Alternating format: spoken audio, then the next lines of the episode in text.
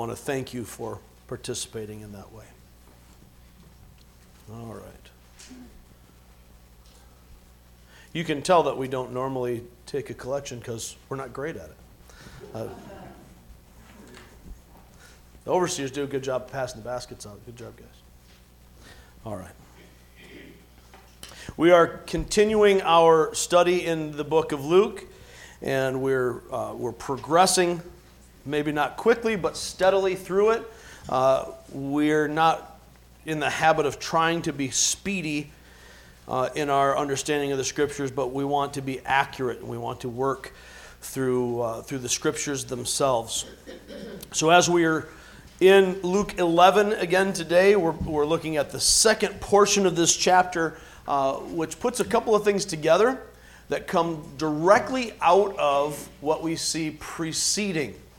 So, in the beginning of um, in the beginning of Luke chapter 11, we see Jesus teaching on prayer and that this is about relationship, not ritual. And then we get this little teaching on spiritual warfare, which was not an accident. God had planned it, but it comes out of Jesus being accused of, uh, I guess you could say, being a double agent, casting out demons on behalf of the devil. And so Jesus explains a little bit about how spiritual warfare works, and we learned that it doesn't do any good to get the devil out if we don't get Jesus in. Amen? Amen. So, as we're moving into today's uh, topic, as we're working, in, working through this chapter, we see a transition. After these things take place, Jesus gets invited to a Pharisee's house for dinner, as we'll read in a moment. And when he's there, Jesus is pretty direct with his host, and it's not very nice. Sometimes we get the idea that, that uh, being a Christian is about being nice. It's more than that. Now, don't get me wrong, we don't want to be not nice. We don't want to be offensive in our manner. However, truth is inherently offensive. Nice guys are not what the gospel is about. The gospel is about speaking the truth in love, the truth being that Jesus Christ came into the world to save sinners. But we can't get to Him, we can't get to a relationship with God with a bunch of external trappings. We can't go through the motions of religious activity and end up in a place where we have impressed God like we think we can impress the pastor or impress our neighbor. This is a bigger thing. And all throughout Scripture, from Genesis to Revelation, we see this ministry of the whole person. God doesn't want your religious worship, what He wants is your whole self. As we get into this today, there's a core reality that ties it together. Hopefully, you'll see that clearly. And that is that real life involves surrendering my whole self to Christ. Say that with me if you would. Real life involves surrendering my whole self to Christ. Let's examine the scriptures and see what it says. We're in Luke chapter 11, as I mentioned. You're going to want a Bible of your own, so if you don't have one, just raise your hand, and uh, Mr. Todd will take care of you and make sure you've got one, because uh, you want to be able to, to read the Bible for yourself, not just hear what I have to say about it. We'll be picking up with verse 29. Pardon me, please bear with me. Uh, I made the mistake of going to Florida this week and got sick. So if I'd have stayed up here, I probably would have been fine. But it's that terrible weather they have down south. Picking up with verse 29, and we'll read through the end of the chapter.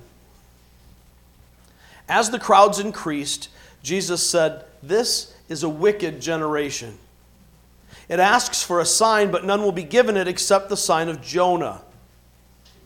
For as Jonah was assigned to the Ninevites, so also will the Son of Man be to this generation. The queen of the south will rise at the judgment with the people of this generation and condemn them. For she came from the ends of the earth to listen to Solomon's wisdom. And now something greater than Solomon is here. The men of Nineveh will stand up at the judgment with this generation and condemn it, for they repented at the preaching of Jonah and now something greater than Jonah is here. No one lights a lamp and puts it in a place where it will be hidden or under a bowl. Instead, they put it on a stand so that those who come in may see the light. Your eye is the lamp of your body. When your eyes are healthy, your whole body is full of light. But when they're unhealthy, your body is also full of darkness. See to it then that the light within you is not darkness. Therefore, if your whole body is full of light, no part of it dark, it will be just as full of light as when a lamp shines its light on you. When Jesus had finished speaking, a Pharisee invited him to eat with him. So he went in and reclined at the table. But the Pharisee was surprised when he noticed that Jesus did not first wash before the meal. Then the Lord said to him, Now then, you Pharisees, clean the outside of the cup and the dish. But inside you're full of greed and wickedness. You foolish people. Did not the one who made the outside make the inside also? But now, as for what is inside you, be generous to the poor, and everything will be clean for you. Woe to you, Pharisees, because you give God a tenth of your mint, rue, and all other kinds of garden herbs, but you neglect justice and the love of God. You should have practiced the latter without neglecting the former. Woe to you, Pharisees, because you love the most important seats in the synagogues and respectful greetings in the marketplaces. Woe to you, because you are like unmarked graves which people walk over without knowing it. One of the experts in the law answered him, Teacher, when you say these things, you insult us also. Jesus replied, And you experts in the law? Woe to you! Because you load people down with burdens they can hardly carry, and you yourselves won't lift one finger to help them. Woe to you because you build tombs for the prophets and it was your ancestors who killed them. So you testify that you approve of what your ancestors did. They killed the prophets, and you build their tombs. Because of this, God in His wisdom said, I will send them prophets and apostles, some of whom they will kill, and others they will persecute. Therefore, this generation will be held responsible for the blood of all the prophets that has been shed since the beginning of the world. From the blood of Abel to the blood of Zechariah who was killed between the altar and the sanctuary. Yes, I tell you, this generation will be held responsible for it all. Woe to you, experts in the law, because you have taken away the key to knowledge. You yourselves have not entered, and you have hindered those who were entering. When Jesus went outside, the Pharisees and the teachers of the law began to oppose him fiercely and to besiege him with questions wanting to catch him in something he might say. Let's pray together. Father, today we are gathered in your name as your body. This is your church. We are your church. We're not here for our own purposes, Lord, even though we may have come for a variety of different things in our own minds. But we're here for you. We're here for your purpose. That's the reason for this gathering. So, Father, as we open your word, I ask that you would speak beyond your servant's stammering tongue. Speak beyond my shortcomings and frailty, that we might forget the preacher and remember the word. Father in heaven, work a miracle in us. Take away our heart of stone, give us a heart of flesh, that we might receive everything that you intend for us to receive from your word today. We know that the enemy seeks to deceive us, to distract us, to discourage us. We ask that you would silence any voice that is not yours. Father, we regularly battle with the world, the flesh, and the devil. If you have silenced the devil in our presence, Lord, then we ask that you would right now strip away anything of this world that might be nagging at our minds. Strip away from us the urges of the flesh that would distract us from receiving what you want to feed our spirit today.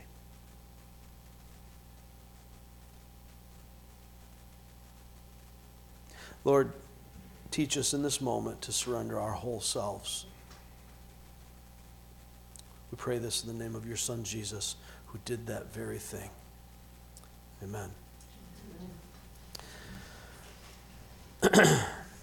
Pretty common in relationships uh, after a period of time to start to feel like maybe the magic has faded.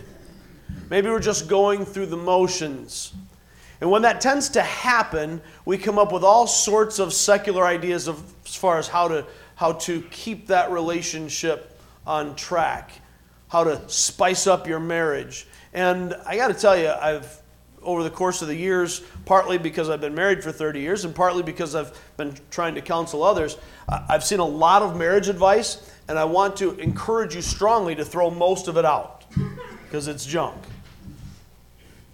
If you really want to have a marriage, a relationship of any kind that has a long lasting impact, Forget about all of the activities that you need to go through, all of the jumping through hoops to try to spice it up, the commitment to date night.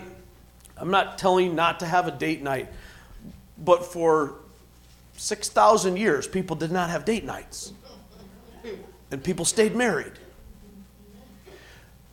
All of these external things do not have the same impact as choosing within to cherish that other person, to see them as precious, to see them as valuable, beyond the feelings of the moment, to make a decision that I'm going to engage on the inside, which will then lead to activities on the outside. But if I just go through the motions on the outside, then I still have that emptiness on the inside. And all of the great romantic escapes cruises, flowers, chocolates, diamonds, all of those things fall short. They're meaningless. If I have everything right on the outside, but my inside isn't connected, I've lost it all. Jesus said, What, is it, what does it gain a person? If you were to gain the whole world, what does it profit you if you then lose your soul? We can get everything right on the outside and miss it on the inside.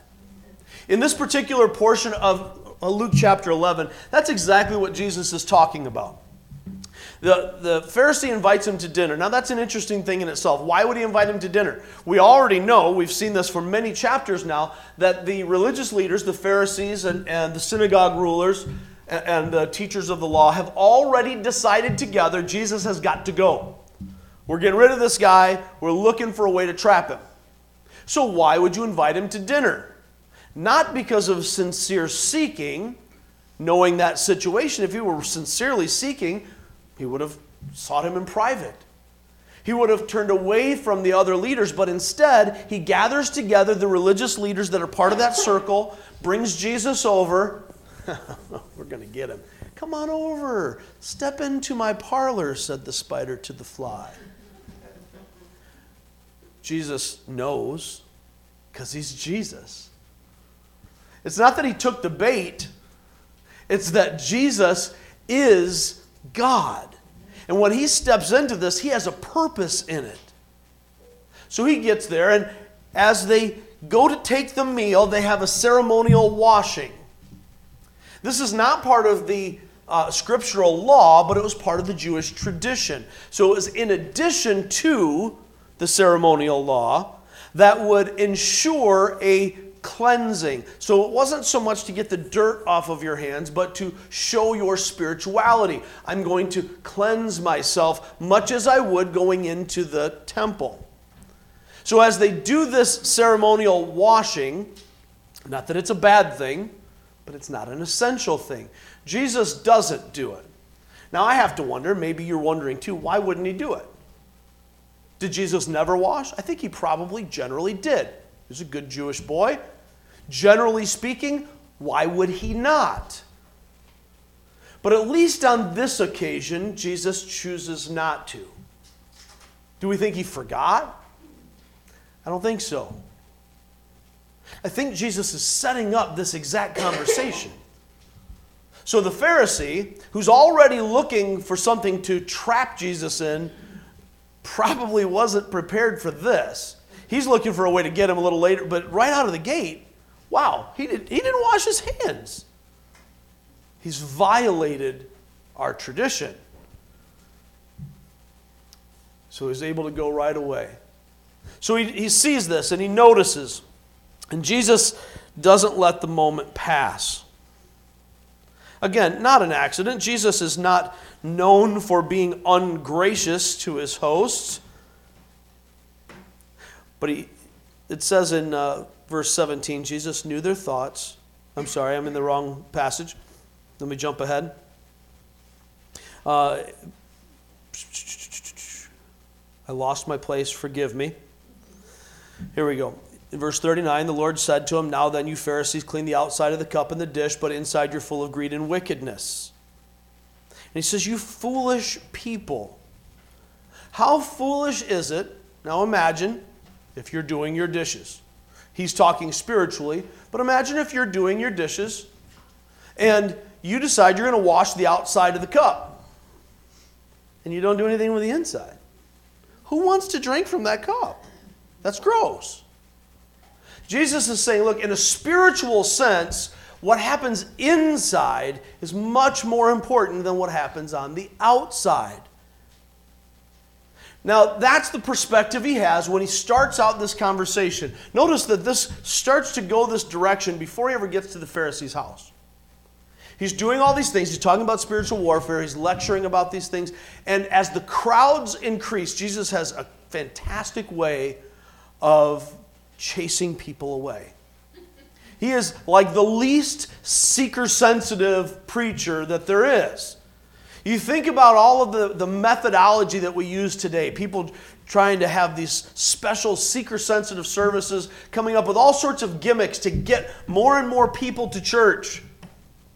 Jesus does just the opposite. Crowds get too big, and he says something really hard, really challenging, really offensive. So the crowds are getting big here, right? They're coming. They've seen the signs, they've seen the miracles, they've seen him teach with authority to uh, put the religious leaders in their place. And they gather around. Ooh, let's see what he's going to do next. And next thing he says is, You people are wicked. That's not how you build a following. So Jesus has this habit of saying, Don't tell anybody who I am. And when they start to come, because you can't miss it, you're all wicked.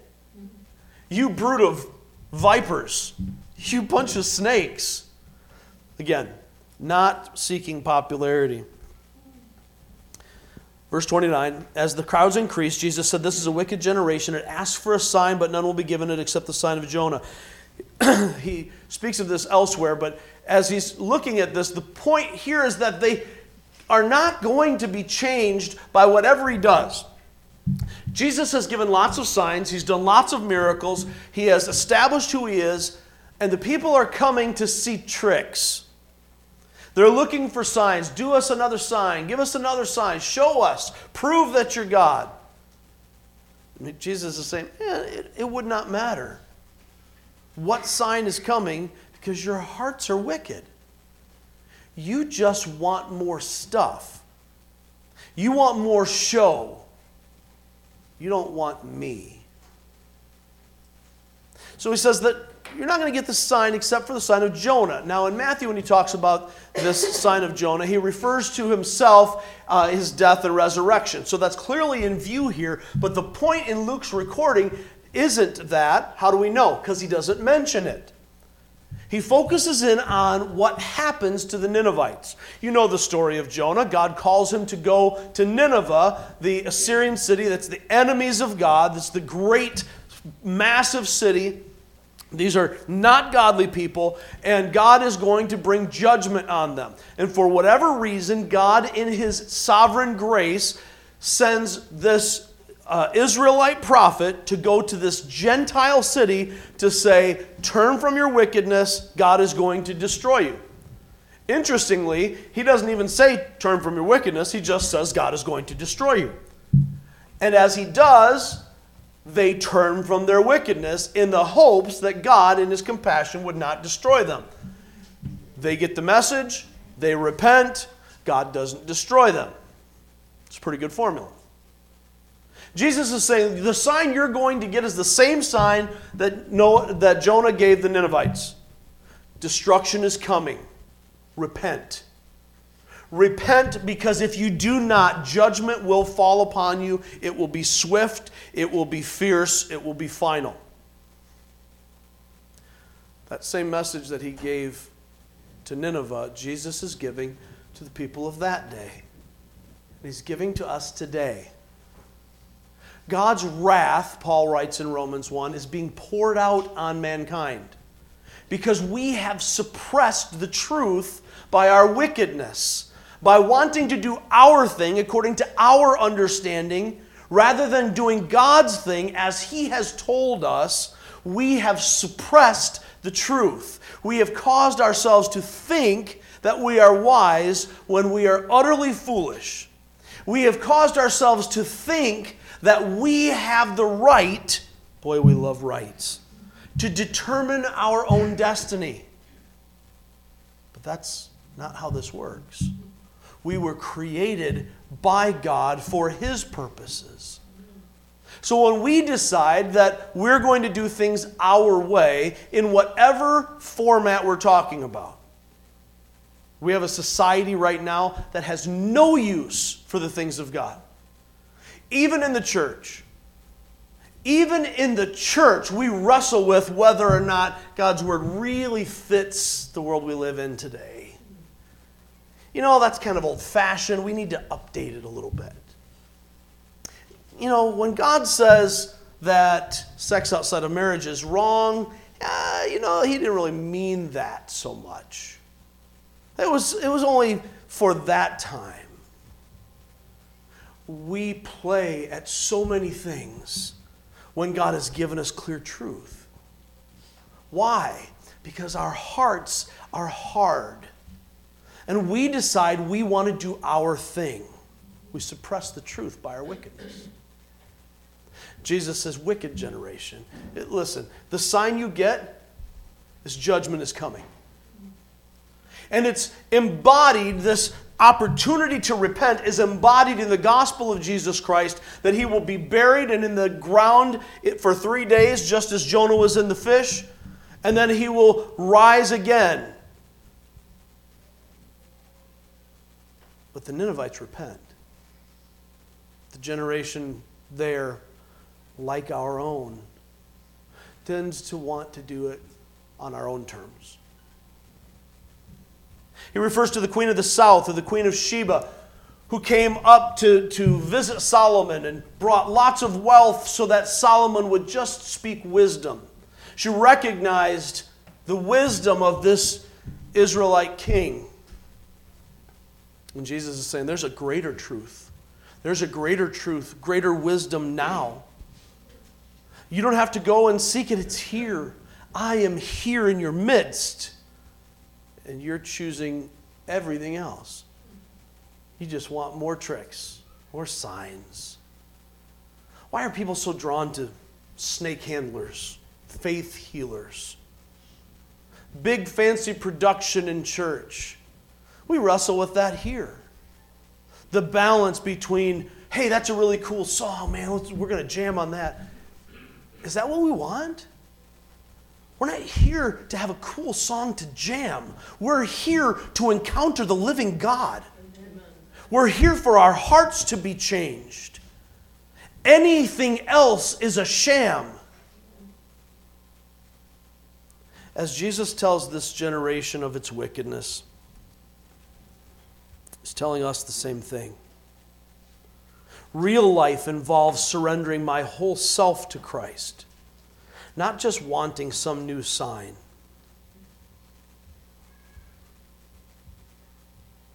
He goes on with this illustration of light and eyes. Now, I've struggled with my eyesight since I was in like second grade. Always have had a difficult time with my eyesight. I can see things that are real close, uh, but then if I take my contacts out, none of you all have faces, and half of you don't even exist, right? So it's a struggle. And as I'm uh, now battling uh, a cataract, battling like it's some big deal. I've got a cataract in my left eye. I'm eventually going to have to have surgery for it. But I notice that I, I really feel it when it's dark. Shelly and I are battling over the lights in the living room all the time. It's so bright in here. I'm like, no, it's so dark in here. My mother never has enough lights on in the house. So I have a hunger for light because I can't get enough light into my eye. Your eye when Jesus says it's the lamp of the body, it's what illuminates your inner self. As I take in the light, this external light, the, the flashlight or the spotlight that shines it into my body is my eye, much like the lens and shutter of a camera that allows the light in. That lens and shutter of the camera also controls the light that comes in. My eye does that with my body. Jesus isn't speaking about just your physical eye, he's using it to make a point. We have spiritual eyes too. And our spiritual eyes bring in the light. We need to be aware of what light we bring in. Is it really light? Or do we bring in darkness? Verse 33 No one lights a lamp and puts it in a place where it will be hidden or under a bowl. Instead, they put it on its stand so that those who come in may see the light. Notice this.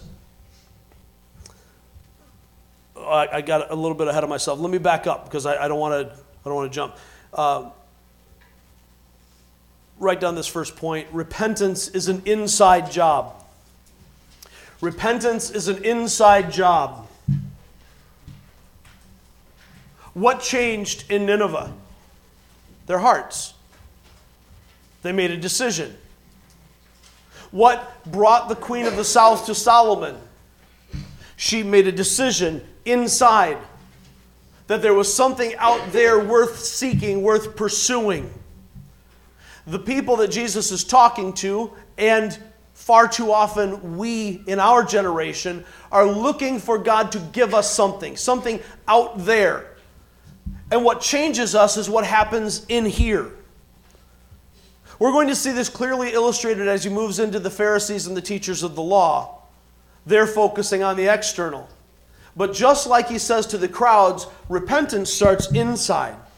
The wickedness, the hardness that keeps us from repenting, that causes us to want more and more signs, more and more proof, more and more evidence, is the hardness of our hearts. Repentance is an inside job, it has to come from within.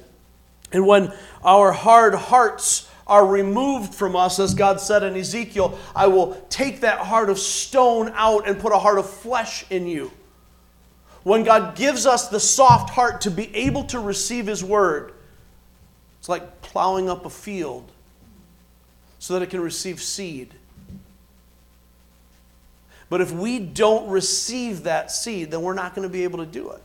We're not going to be able to have that, that change. Moving back to the, the, the eye and the lamp of the body, I apologize for missing that first point. Notice this truth has a transformational purpose.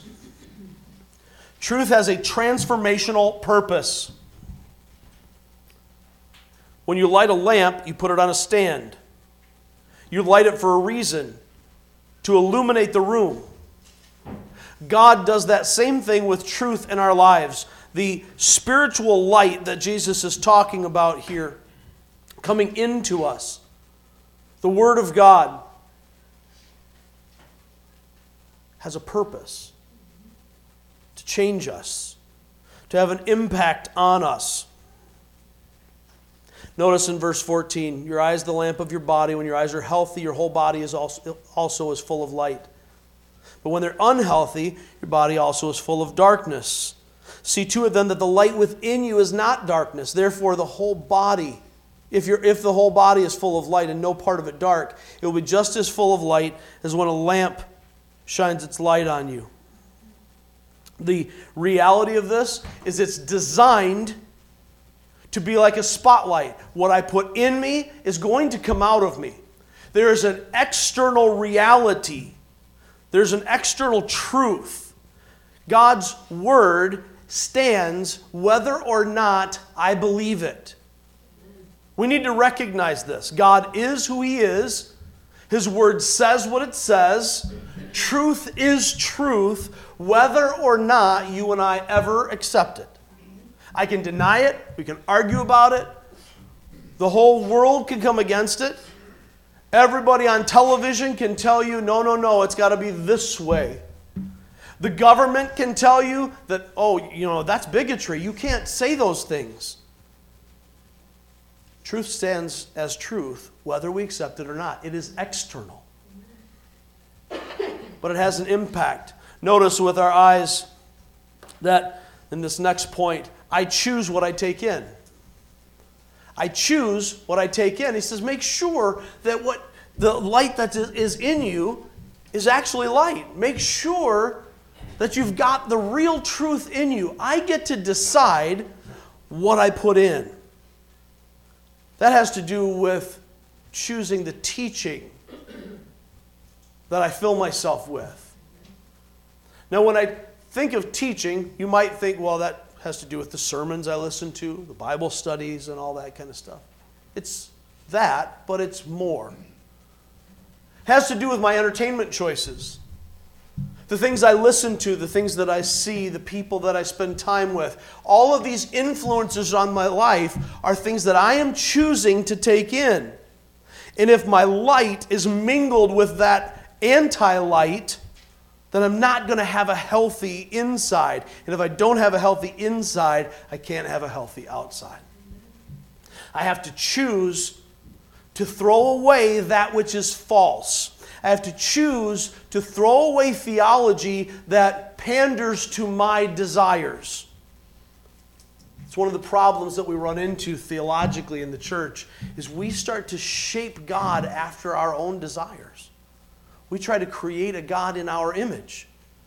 Because God can't do that. That would be mean. Says who? God is the definition of good, and therefore, what God does is good and right, and I need to learn how to wrap my mind around it. God is God, and I am not. Well, my God wouldn't do that. Then your God's an idol. What the Word says is what the Word says. I get to choose what I take in. I get to decide if I'm going to listen to man centered preaching, if I'm going to read the Bible according to my own desires, or take God at His word. I choose what I take in. Repentance is an inside job. Truth has a transformational purpose.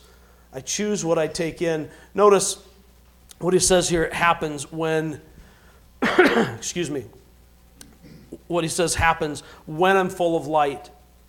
If your whole body is full of light, no part of it is dark, will be just as full of light as when a lamp shines its light on you. In other words, what, when I fill my inside with light, my outside is filled with light as well. I'll be just as filled with light as if I'm standing in a spotlight shining on me. But the light is coming from within because I've taken the reality of Christ and I've filled myself with that reality.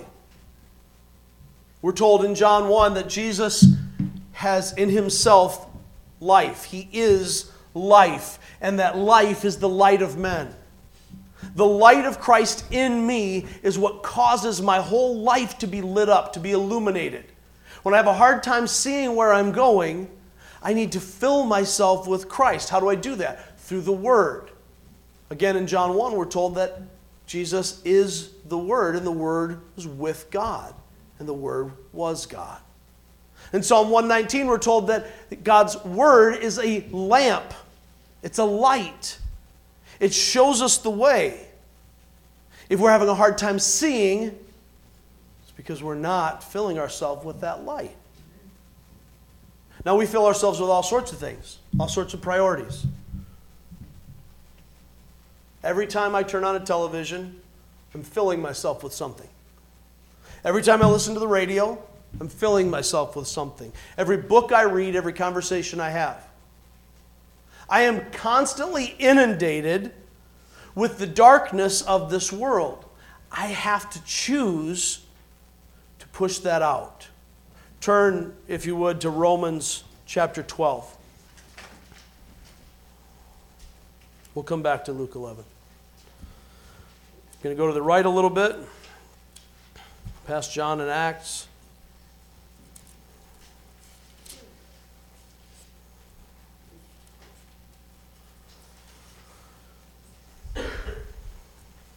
I'd love to take you to Romans 8. We don't have time for that.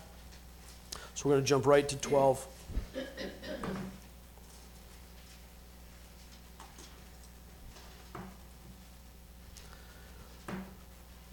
Notice what Paul writes, starting with verse 1. Repentance is an inside job. Therefore, I urge you, brothers and sisters, in view of God's mercy, to offer your bodies as a living sacrifice, holy and pleasing to God this is your true and proper worship. If you want to worship God, you need to offer yourself, your whole self. It's an inside job. There is a transformational purpose in it as we continue through verse 2. Do not conform to the pattern of this world, but be transformed by the renewing of your mind. The truth that God gives us as we make ourselves living sacrifices has a purpose of changing us. Do not conform to the pattern of this world, but be transformed by the renewing of your mind. I get to choose what I take in. I renew my mind with God's word. Then you'll be able to test and approve what God's will is, his good, pleasing, and perfect will. I'll be able to understand God better when I fill myself with his word, when I surrender myself to his will. Notice this. This will all be illustrated in the Pharisees again. But notice what happens here. If my whole body is full of light, no part of it dark, it'll be just as full of light as when a lamp shines its light on you. Mark this when, an ex, when external truth becomes internal reality, then internal holiness becomes external righteousness. When external truth becomes internal reality, then internal holiness becomes external righteousness. When the truth that is not me, it's not in me, it's outside of me, it's objective, it's God's truth that stands alone, becomes my truth, not in that it has an entity of its own in me, but I now take hold of it. And what is already existentially true becomes mine. It becomes an internal reality for me. Then that internal reality that unites me with Christ and sets me apart on the inside, in the inner person, will inevitably become my external experience. If I am allowing myself to choose what I put in, to fill myself with light, then the truth that I put in will work its way out. When the external truth becomes my internal reality, then the internal holiness, being set apart for God, becomes an external righteousness. Righteousness, holiness has to do with ourselves, being set apart for Him. Righteousness has to do with how we act on the outside, how we act toward others, seeking justice, loving mercy walking with our God. When we do these things from a heart that is holy, God is pleased. We have integrity and authenticity. We can't do any of that stuff if we don't have Him. I need the external truth, the reality of the gospel. What is the gospel? Like God, who is holy, has righteous wrath, deserved anger toward sin, all sin, and therefore all sinners. So all of us have fallen short of his glorious standard, and all of us have to pay for that with death. But God, loves us. So he reaches down past our sin, upholding his own righteous standard in Christ. And he takes Jesus, who has no sin of his own, and causes him to die in our place as an atoning sacrifice to pay for my sin. I take hold of that by faith, by simply saying, I, I trust that this is true and right, and I'm going to turn from my way to His. We call that repentance. There is no salvation apart from repentance. If I'm going to think I can keep doing things my way, I am wrong. I cannot be saved without repenting, without turning from my way to God's way. Not perfectly, but increasingly. I can't hold on to my idols while I'm worshiping God. Those two things never, ever are compatible. But the reality of all of my sin is that I can't fix it. I can't clean myself up. That's what the Pharisees and uh, teachers of the law are trying to do, trying to give people burdens, measures to see how godly you are, how spiritual you are. That doesn't work. I can't stack up good deeds to outweigh my sin. One drop of sin outweighs an ocean of my good deeds. I can't ever fix that. But paying the price for my sin, Jesus died and rose again. So if I trust in Him, the Bible says I can be saved. If I confess with my mouth that He is Lord and I believe in my heart that He rose from the dead, then I'll be saved because God loves us that much. So, what's the problem? The problem is when I do things on the outside and not the inside. Real life involves surrendering my whole self to Christ, not my religious self, not my church self, not my Sunday self, not how I behave when uh, my friends from church are around, my whole self. As he deals with these Pharisees, they are very concerned with how things look, all the external rituals. Some of you grew up in a church where you had a lot of rituals a little more formal perhaps than what we've got here. But even here, we have, you know, we, we just as humans, we develop our own rituals. And we start to create things that, uh, that look right. And if we don't do it a certain way, then it must be wrong. It's got to follow a certain pattern. Things that we tend to believe. And if you grew up in a church where you have to dress a certain way, and anybody who doesn't dress that way, clearly they're not spiritual, then you kind of know what Jesus is dealing with here. If you grew up in a church, excuse me, where you were used to seeing people go through the motions, you followed the rules, you checked the boxes, maybe you went to confession or to communion, or you were baptized, you know, all of the different things that, that we do in, in a variety of churches. You put the ashes on your head on Ash Wednesday. You, you fasted during Lent. Do all those things.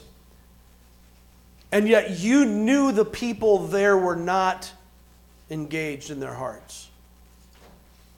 Maybe you were that person. Then you know exactly what Jesus is talking about here. It's not that what the Pharisees were doing was wrong.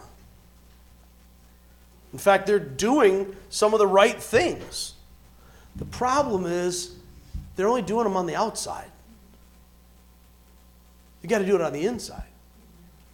Notice what he says to them. Verse 39. Now then, you Pharisees, clean the outside of the cup and dish, but inside you're full of greed and wickedness. You foolish people, did not the one who made the outside make the inside also? But now, as for what is inside, you be generous to the poor, and everything will be clean to you. In other words, give yourself away. Stop trying to do all of these things to impress people and give yourself away. Give your heart from the inside to the poor. Give your belongings, but give from the heart. And when you do that, then your outside will be right as well. Is not saying if you give to the poor, then uh, you know you get a pass on these other things. This is like your penance. I'm going to give to the poor, and then my sins are forgiven. What he's saying is, if you're not giving to the poor, your sins won't be forgiven. It's not, this is how the coin I stick in the slot. but it's a reflection of what's going on inside. His whole emphasis here is on the inside. And then he starts to light them up a little bit. He points out to them six ways to ruin everything. Or we might call it how to be a hypocrite in six easy steps. Jesus walks them through these things, and when I say walks them through, he's not gentle. Verse 42 Woe to you, Pharisees! Because you give God a tenth of your mint, rue, and all other kinds of garden herbs but you neglect justice and the love of God. You should have practiced the latter without leaving the former undone. Yes, you should be doing all of these things, but you're focused on the details and you're missing the point. Step one first way to ruin everything major on the minors. Major on the minors. Jesus says, Look, you got to major on the majors. What are the two greatest commandments? He makes it very clear in Matthew 22. He's looking back, the same thing that the, uh, that the, the rich young ruler knew. If you want to keep the law, here's the important stuff. The important stuff is love God with everything and love your neighbor as yourself. This is the big stuff. If you get that, then the rest of it falls into place. He says, All the law and the prophets hang on these two commandments. Love the Lord your God with all your heart, soul, mind, and strength, and love your neighbor as yourself. They're connected. Major on the majors, don't major on the minors. They're getting all hung up on the details of tithing while they're not taking care of their parents' financial needs. They're letting their parents go hungry. Oh, mom and dad, I would take care of you, but I have to give this money to the temple. And it sounds really pious. Jesus says, take care of your business. You have to honor your parents. You have to love justice. You have to love mercy. I would rather have you give alms to the poor than to give all of your perfectly measured out tithing from your spices as some external form of worship. But he doesn't say don't do the tithing he says instead you should do that without neglecting the more important points of the law.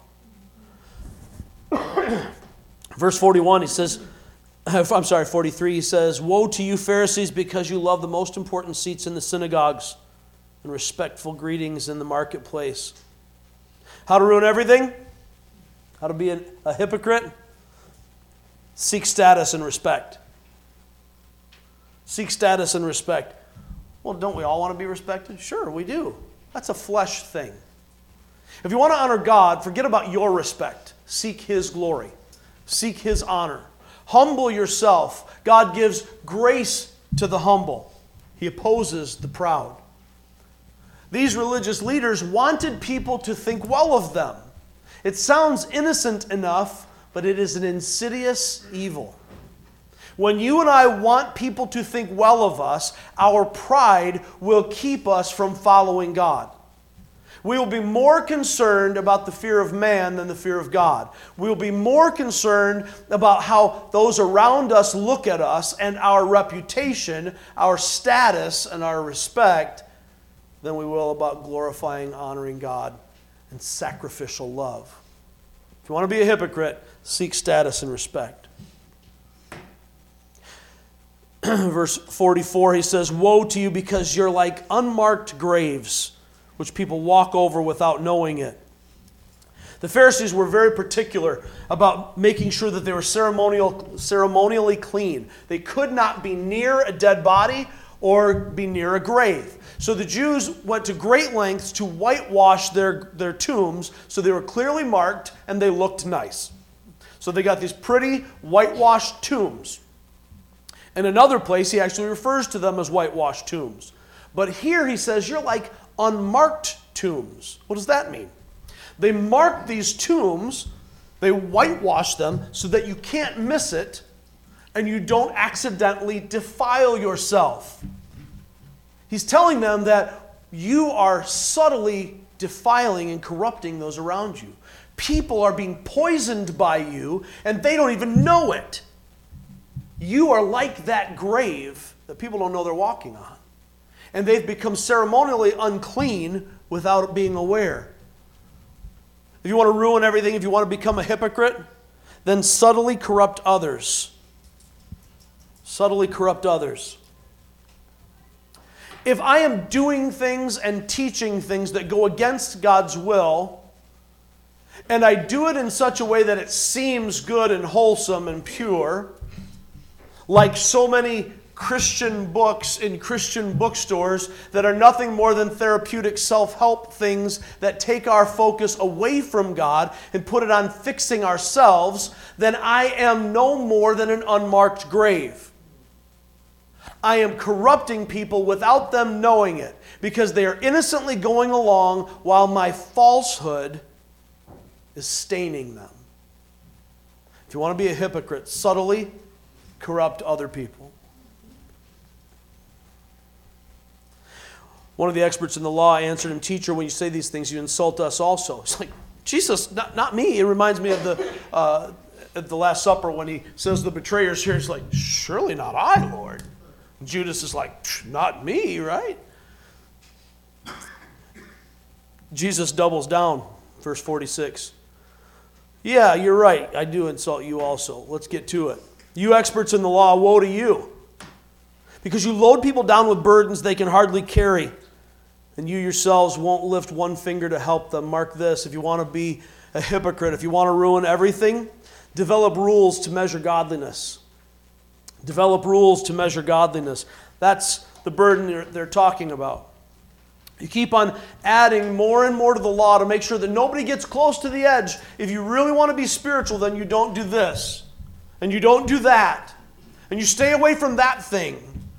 And they go beyond the law of God, beyond the commands of holiness in Scripture, to add to it so that if you live up to these standards that we've set, then we'll know that you're spiritual. You're a good Christian if you don't drink and don't chew and don't go with girls that do. Eh, you'll, you'll know that you're a good Christian if you don't get a tattoo, if you, uh, you know, wear a tie to church, if you don't go to that neighborhood, if you don't watch Marvel movies, whatever it is. We come up with all kinds of silly things. And all of our rules, just like theirs, start somewhere where we think we're doing a good thing. We think we can add to God's word and make it better. We would never say that, but that's exactly what it is. Temperance is a good thing. When it begins to supplant the word of God, it's a bad thing. Holiness is a good thing, but holiness is determined by God, not by the preacher, not by the priest, not by your grandma, not by the person next to you in the pew, and certainly not by you for anybody else or even yourself. When we really, really want to be hypocrites, we can develop rules to measure godliness. He continues with them. Excuse me. Verse 47 Woe to you because you build tombs for the prophets, and it was your ancestors who killed them. So you testify that you approve of what your ancestors did. They killed the prophets, and you build their tombs. Because of this, God in his wisdom said, I will send them prophets and apostles, some of whom they will kill, and others they will persecute. Therefore, this generation will be held responsible for the blood of all the prophets that has been shed from the beginning of the world, from the blood of Abel to the blood of Zechariah, literally from A to Z who was killed between the altar and the sanctuary. Was the last martyr of the Old Testament. Yes, I tell you, this generation will be held responsible for it all. He's not saying that they killed the prophets, that that was their thing. And I don't think that Jesus' point here is that they were the biological descendants of those people. They were, but so were lots of other folks. There seems to be the the, um, the point here that they are the spiritual descendants of these people. Jerusalem was the city that killed the prophets. All of Israel inherited that. But he's saying to these teachers of the law look, you're building tombs here. You are participating in the same sins because you're out to kill me. You're out to reject me. You're doing the same things they did, and you're hiding it by building their tombs. You're just as guilty as they ever were, and you're going through these religious ceremonies to show how pious you are as you build tombs for the prophets shrines, we might call them. And as you build these shrines to show your holiness, all you're doing is bringing condemnation on yourself. You're hiding it, you're couching it. Note this if you want to ruin everything and be a hypocrite, hide your sin in religious activity. Hide your sin in religious activity. We do that a lot if we're busy enough, if we're active enough, if we look spiritual enough, people won't notice. We won't even notice that we are so far off the reservation, we have stopped in any way hearing the voice of God.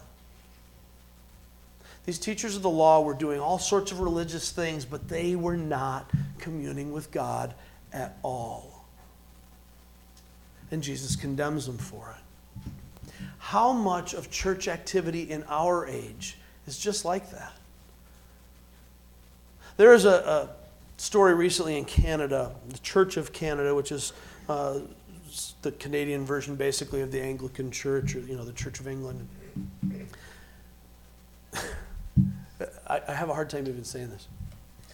There was a, a pastor, uh, a woman there who was uh, they were wrestling with how to discipline her or whether to discipline her, and they decided not to uh, because she was the pastor, but she is an atheist. And, and, I heard that, I'm thinking, this must be a joke. No, no, that, that's true. She doesn't believe in God per se, believes in spirituality and all these other things, but but not in God, doesn't believe in the Bible, but she's a pastor in the church. And they ended up not trying her for heresy, which is astonishing in, in its own way, but it reminded me of so many other things that we see here today. There are churches in our area who reject the Word of God, but they still have church. And people gather. Not very many, because after a certain time, what's the point? If there isn't something different here, then why, why bother? If there's no standard, if there's no truth, if you're not telling me that there's something that I can get here that I can't get anywhere else, then why bother? Which is why the liberal mainline denominations are in decline. Fact of the matter is, we do church a lot without Jesus. That's a dangerous place to be. And it brings God's wrath when we hide our sin in religious activity.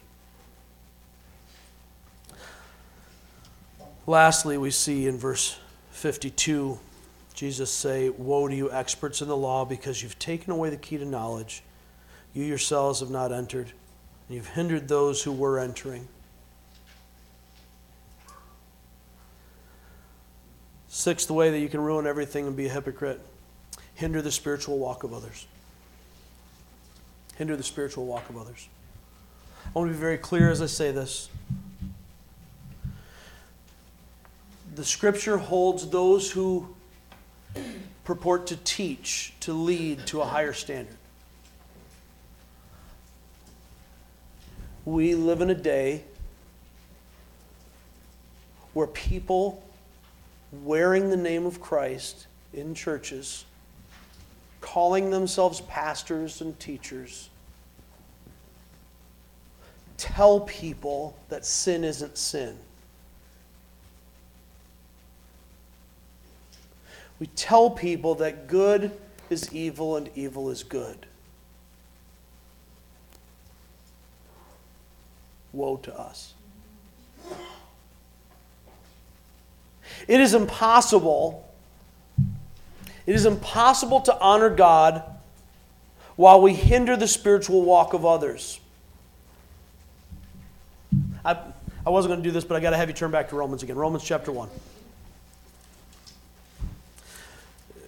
I'm trying really hard not to go off on opinion here, so I want to make sure that we are rooted in the Word of God.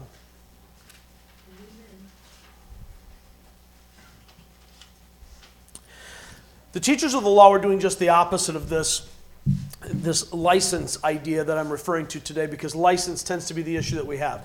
But they, legalism and license always tend to go hand in hand, two sides of the same coin. Holiness churches of, of yesteryear have become licentious liberal churches of today, largely because it's an unsustainable thing when we get very legalistic. We can't sustain it.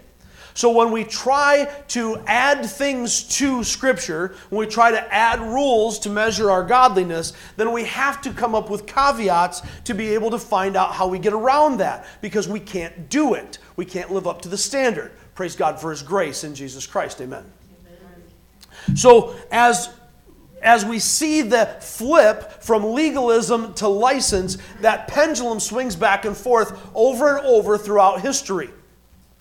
Today, we are dealing with a church at large that is trapped in external religious activity and yet denies truth. Our society denies truth because the church has failed to represent truth.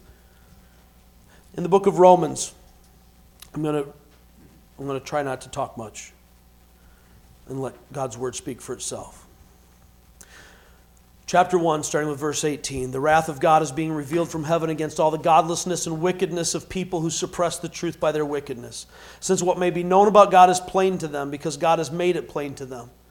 For since the creation of the world, God's invisible qualities, his eternal power and divine nature, have been clearly seen, being understood from what has been made, so that people are without excuse. For although they knew God, they neither glorified him as God nor gave thanks to him but their thinking became futile, and their foolish hearts were darkened. We have an innate knowledge of God. He, we are created in His image. So all human beings have a, uh, a yearning for the divine, for the eternal. And yet, as a race, as a human race, we neither glorified Him nor gave thanks to Him. And our foolish hearts were darkened. Verse 22 Although they claimed to be wise, they became fools. So much like today and exchanged the glory of the immortal God for images made to look like a mortal human being and birds and animals and reptiles. Therefore, God gave them over in the sinful desires of their hearts to sexual impurity for the degrading of their bodies to one another. Let's not miss out the, on the therefore. All of these sins are symptoms of the disease. So let's not get hung up on one individual particular sin. The disease is sin, the individual activities are the symptoms. And when we reject God, He hands us over to the symptoms of the disease. Verse 25 they exchanged the truth about God for a lie and worshiped and served created things rather than the Creator who is forever praised. Amen. Because of this, God gave them over to shameful lusts. Even their women exchanged natural sexual relations for unnatural ones. In the same way, the men also abandoned natural relations with women and were inflamed with lust for one another. Men committed shameful acts with other men and received in themselves the due penalty for their error. Sin is its own punishment. Verse 28 Furthermore, just as they did not think it worthwhile to retain the knowledge of God, so God gave them over to a depraved mind the corruption of the mind. So that they do what they so that they do what ought not to be done. They have become filled with every kind of wickedness evil greed and depravity. They are full of envy murder strife deceit and malice.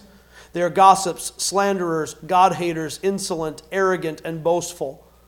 They invent ways of doing evil. They disobey their parents. They have no understanding no fidelity no love no mercy although they know God's righteous decree that those who do such things deserve death, the wages of sin is death, they not only continue to do these very things, but also approve of those who practice them. The Bible comes down really hard on those who teach others wrongly. Listen, there's a big movement in the LGBTQ plus agenda. For us to believe that there is this dichotomy that to love someone who finds themselves in that lifestyle, we must agree with it and tell them that it is good and right. It is not.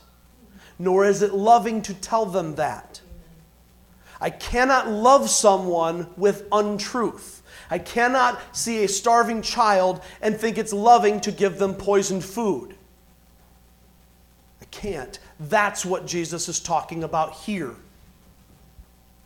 They're hindering the spiritual walk of others.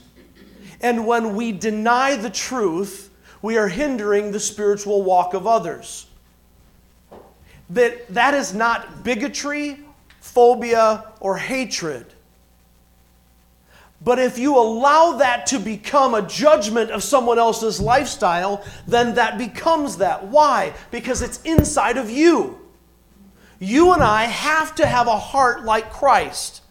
We cannot ever deny truth because truth is the most loving thing there is. But we must always speak truth in love from the motivation of love, with the manner of love, with the intent of restoration to life. We need to recognize that sin is its own punishment. And if we love people, then the right thing for us to do is to gently and honestly speak the truth of God into their lives and to develop relationships that allow us that room. You can't preach at people, that doesn't help anyone. You need to walk with people. So if you really want to win your LGBTQ plus friend to Christ, then put your arms around them and love them. But love them with the honest truth about how they can have a relationship with God. Listen, that's not the only issue. That's an issue that's in the news a lot. But whatever sin you're dealing with right now in your life, it's exactly equal. If you are living with someone you're not married to, as if you are married, then you are outside of God's will. And you need to get that right. And we live in churches that teach that that's okay, and it's not. Does that mean you're a horrible person and can't be saved? Of course not. You're already a horrible person. That's why you need to be saved. Just like me, I'm a horrible person, but I have a fantastic God. Every single one of us has sin we need to repent of and it starts inside. We need a new heart. We need to give all of ourselves to Him and stop holding back. And when we stop holding back and we give Him all of ourself, then we find real life. Let's pray together. Heavenly Father, help us. Help us to be real. Help us to be honest with ourselves and with you. Strip away any agenda of our own. Lord, even, even as I stand here, I, I want to ask you to keep us from hiding our sinful judgment in what we might consider righteous indignation. But I want to also ask you, Lord, to keep us from hiding our cowardice in what we want to call love. Teach us to follow you no matter what. Teach us to choose what we take in so that the light that is inside of us is all light with no darkness. Keep us from being religious hypocrites who go through the motions and have all the externals but miss out on the whole point of a relationship with you. Protect us from the lie that this life is all there is, that it needs to be clung to. Help us to see Jesus as more precious than anything else. So that we can surrender all that we have to you, our whole self. Pray this in Jesus' name.